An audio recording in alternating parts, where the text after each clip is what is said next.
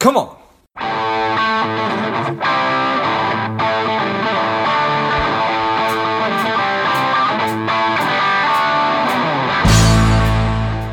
I've been asked by so many people over the past couple of years about how do I start a podcast that I've developed and released a course that will teach you exactly how to do that step by step from figuring out the kind of show that you want to have to understanding how all the technology works behind it, and then how to get great guests and uh, keep the thing moving and how to grow it. So, if you're interested in that, check it out. You can go to georgegrumbacher.com forward slash podcast course, and you'll find it there. You can just go to the website. I'll also list that in the notes of the show. Welcome to Money Savage, Savage Approach Personal Finance. This is George Grumbacher, and the time is right. Welcome to today's guest, strong and powerful Jonathan Satovsky. Jonathan, are you ready to do this? Let's go. Excellent. Let's do this. Jonathan is a CFP, a CHFC, a CIMA. He is the founder of Satovsky Asset Management and the author of Your Rich Life, a human approach to investment and building the wealth of your dreams. I'm excited to have you on. Jonathan, tell us a little bit about your personal life, some more about your work, and why you do what you do. So, thanks for having me, George. I think that many people stumble into the field of finance. Some people get into the field of finance because they have ambitions to make a lot of money. Other people get into finance to learn about it. Other people get into finance to approach it with the uh, heart of a social worker and the mind of a capitalist to try to make an impact in people's lives the best you can. And for me, I had uh, divorced parents at a very young age and saw a vulnerable mother and wanted to to learn about money so that I made people as financially independent as possible. My mother being the, the primary root of that motivation. You know, I saw people being vulnerable and or being dependent on someone else, and it, you know, it causes some pretty difficult decisions and a lot of angst and anxiety that I wanted to eliminate from certainly my own family's life, and you know, wanted to use that knowledge base to help others. I certainly appreciate that. And you are in in the New York area and going through some unique times right now. No doubt.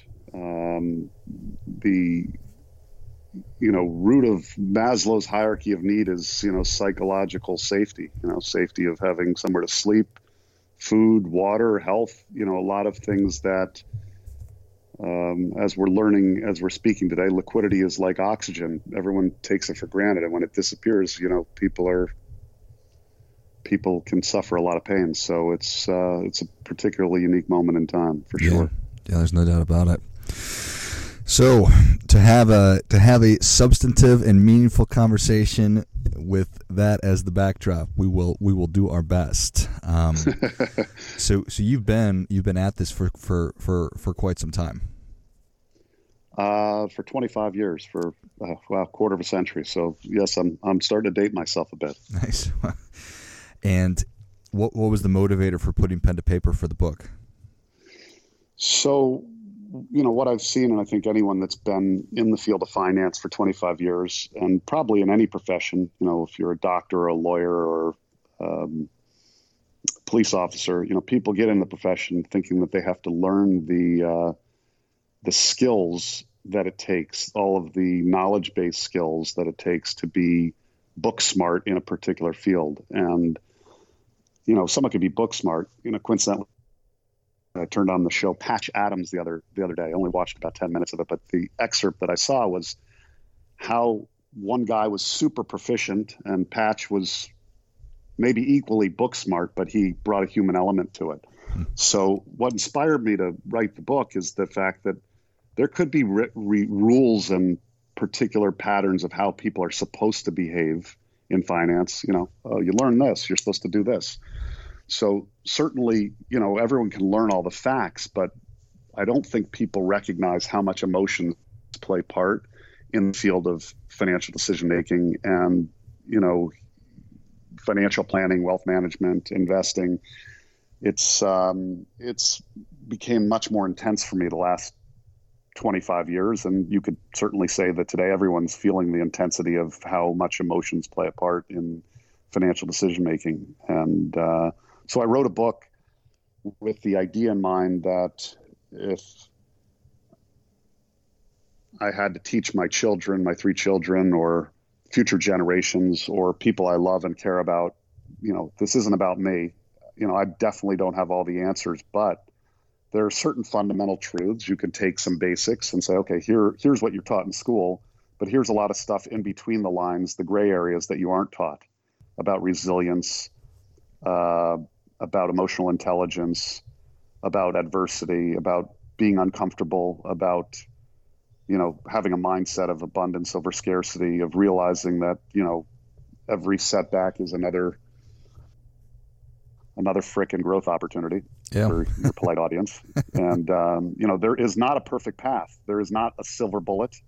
You're not going to find it on the internet. You're not going to find it searching through Google. You know maybe you'll find it through some more greater introspection of understanding the root relationship that you have with money and you know what someone says that they want isn't always what they want. So you know being a compassionate advisor and building a community of compassionate advisors realizing that you know this is there's a major human element to be able to help an individual on their journey with their relationship with money so that they can be um,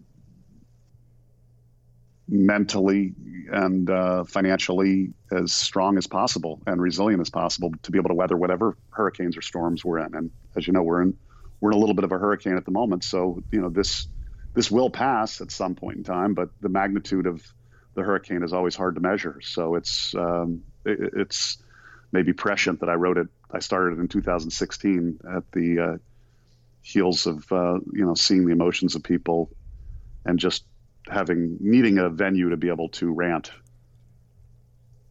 Yeah, well, I certainly appreciate that, and we are sort of in the middle. Well, not sort of. We're, and I don't even know if we're in the middle. We're we're in the storm right now, and people are trying to make heads and tails out of everything. So, how how how do you like to talk about this idea of abundance over scarcity, just generally? And then maybe we can apply that to going through an event like we're going through. Well, let's apply it to the field of finance and financial planning. And there's a big intersection, I think, people's education and understanding about money and numbers, you know, is is complicated. So here, let me apply the idea of scarcity and abundance uh, it, to financial planning. Sorry, I, I don't know how not to just jump right in.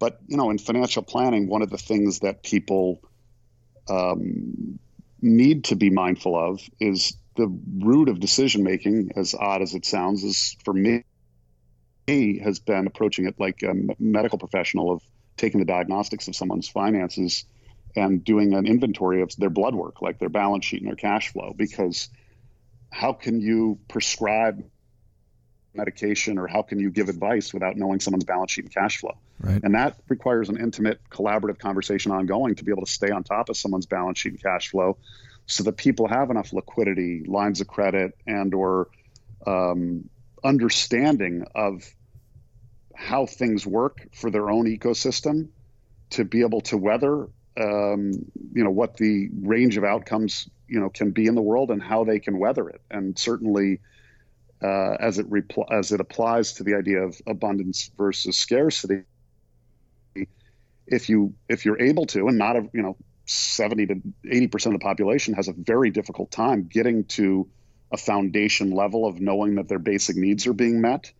So getting to a point where that people have enough liquidity to be able to um, cover contingencies and emergencies or you know, going two to eight weeks without, you know, without a paycheck. I mean, that's, you know, that's that foundational work of financial planning and, and work is, is, you know, crucial to be able to enable people to even dream about an idea of an abund- abundance. So there's a lot of hard work that, ta- that it takes both initially and over a lifetime to perpetually remember habits and behaviors and discipline to be able to pay yourself first and all the boring things that you learn in planning that you're like, you know, I don't have time to, you know, pay attention to those factors. But those factors, there's a reason that some basic principles are needed to be able to have a rainy day fund and to be able to, you know, cover emergencies and contingencies. Once you have those basic roots uh, foundationally applied, then you can mentally imagine how you can bounce back and how you can weather storms. And again, everyone's not in that position, and it's very hard to get people in that position. And you know, when people have setbacks, I guess the uh, idea to apply for everyone in imagining what abundance would look like is to creatively come up with solutions to get to the other side of the storms that eventually hit you during your life and how you how do you get through them with with uh, with faith and confidence that uh, you know there's every setback is a learning opportunity for a bigger and better future. Yeah, I appreciate that. So you you focus in in in in your practice with with with clients who are probably very wealthy and probably clients who are on their way to be wealthy. Would would you say that that cash flow conversation is a through line with everybody? You have to, and they have to be constantly managing that and looking at it. That that that, that really never goes away. Well, it's it's no longer just me. I've been fortunate to have a, a great team that that that helps me and helps you know. Uh, uh, extend the compassion and uh, diligence of paying attention to someone's balance sheet and cash flow and their emotional uh, state of mind at, at, at, through through different points in time. But um, it, it, it's it's started a range. To give you an idea, one of the first clients that we started with was um, a, a, partner at a major accounting firm, and uh, I came in on a Saturday and we got him saving hundred dollars a month to get him out of debt. So I didn't I didn't exclusively only work with people that had a lot of money, but helping that single family go from a point of being in debt to getting in better habits and developing a structure and a discipline and getting them into a rhythm and a mindset of behavior that could help set a foundation, looking out to the horizon through their current storm, looking out 10, 20, 30 years down the road, realizing that you know life is a long journey and it's not a straight path. Uh, that single discipline from someone starting from really, really ground zero or negative they had a negative net worth at the time uh, trans you know can transform someone particularly if you're starting you know with nothing to actually look at you know declines in financial markets excited that you're you know buying stakes in businesses at you know at greater discounts and, and you know uh, with greater optimism that you're thinking out 10 years not two to three months. And it depends on where you are in your life cycle of when you need money in terms of asset liability matching. But it's uh, it's a fundamental process that is needed and you know the outcome there is not a single day you can measure the outcome and feel totally relaxed because it's a lifelong process. So if you ever totally relax and feel like you've got it all figured out, you're about to be hit in the head by a two by four and realize, you know, th- this this too shall pass. But right. you know, it's a, it's a perpetual process that needs to be constantly uh, uh, engaged and collaborated with with people uh, throughout the journey. Yeah, yeah, I appreciate that. And so it's it's it's always this combination of obviously you need to understand and, and have an understanding of how money works, but then it's the behavioral stuff. So we talked about how seventy to eighty percent of people may never reach that place where they have the cash flow stability to start dreaming about abundance. And is that just because they don't have somebody to sort of guide them along this process like you were able to guide that that person to get out of debt and then get on the path to prosperity? Uh, you know, I think we all probably need a coach at different moments in our life. You know, I you know read about Tiger Woods having you know golf coaches to help him navigate. You know, you would think, wait, the best golfer in the world, why does he need a coach? And you know, often the most talented people, uh, you know, even Tom Brady has a coach. You know, so uh, everyone needs a coach and or a, a partner, an accountability partner to help develop some discipline when fall off track because it's hard to stay disciplined. It's hard to, you know, many people don't have self discipline to manage everything themselves because their mind meanders or they get seduced, uh, you know, by various people that might be extraordinarily outspoken or confident. You know, when you hear media, particularly in days like we're living through today, you'll hear people express things with such dogmatic confidence of certainty. Oh, this is, you know, this is absolutely right. And, you know, their credibility could be based on what they most, you know, their most, their position of power or respect or trust. But uh, that dogmatism of being right, of being absolutely right and absolutely certain, is something that people should be a little um, hesitant to um, take with such blind faith because it causes people to change their path at sometimes the most inopportune moments in time when people are feeling most vulnerable. Yeah, yeah, and I think you can point to every segment of of of life there. If it is some financial pundit getting up and talking about the, maybe the market's doing awesome and you should jump on this opportunity, or it's doing terrible and you need to do this, or it's a politician, whatever it might be. I, I, I appreciate what you're saying 100%. Um, don't just believe them because they uh, they they they have their standing or, or their station. Maybe it's trust but verify. So especially well, in times it's like just this. it, it's just it's just you know you gotta you gotta obviously take care of yourself and your family and your loved ones and your ecosystem, but everyone needs to come to a position. And this is a really difficult process for everyone. It doesn't matter whether you have a lot of money and you want to protect the money that you have, or you have nothing and you're you know living on the edge of the cliff. You know, everyone needs to be able to find a way to get to a degree of inner calm to be able to be a rational, calm voice when everyone else is losing their head. You know, as as the famous you know Warren Buffett and Berkshire Hathaway you know often commentate. You know, it's not uh, intellectual intelligence; it's emotional intelligence. It's temperament that that has differentiated their ability to be able to succeed over the last 50 years uh, relative to most other people is just trying not to do anything too stupid over time. I appreciate that. Well, Jonathan, Savage Nation is ready for your difference making tip. What do you have for them? Well, I think I just threw it out there, but uh, I'll, I'll, just reiterate the idea to uh, find a way to be able to come to a degree of inner calm and patience, resilience, and the opportunity to learn every day and be open minded to the fact that we have a long journey ahead and there'll be many storms that you have to weather, ups and downs, and the ability to be able to be mentally resilient for the purpose of leadership, for the purpose of personal development, and the purpose of uh, your family and your community and your culture is um, an opportunity for every single person, no matter where their station is in life, to be able to take on. Well, I think that is great stuff. That definitely gets come on, come on and particularly in times like these. So I appreciate that very much. Well, Jonathan, thank you so much for coming on. Where can Savage Nation learn more about you? Where can they get a copy of the book?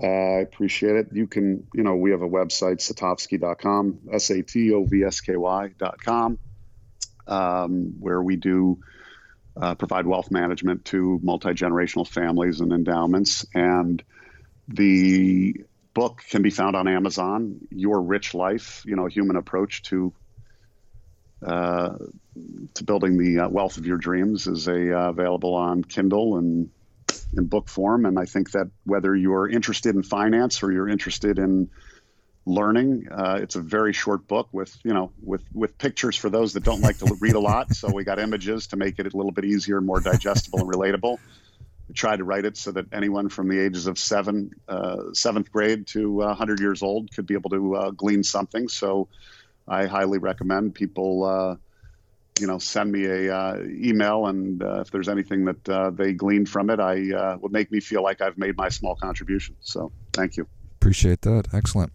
Well, Savage Nation, if you enjoyed this as much as I did, show Jonathan your appreciation and share today's show with a friend who also appreciates good ideas. Go to satovsky.com. Check out all the great resources they have on the site. Pick up a copy of Your Rich Life, a human approach to investment and building the wealth of your dreams on Amazon. Thank you again, Jonathan. Thank you, George. And until next time, keep fighting the good fight because we are all in this together.